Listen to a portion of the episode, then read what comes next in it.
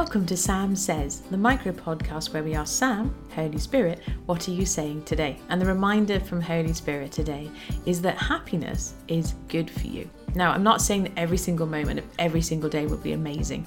Anyone who tells you that is either lying or they're on something. But we are reminded in Proverbs 17:22, a cheerful heart is good medicine. A cheerful heart is good medicine. Happiness is good for you.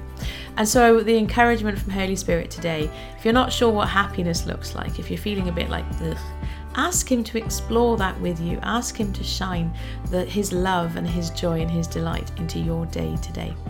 And remember, of course, you don't have to play on your own. We're creating community in the Itchy Soul Playground, helping you build that life of joy and wonder and delight.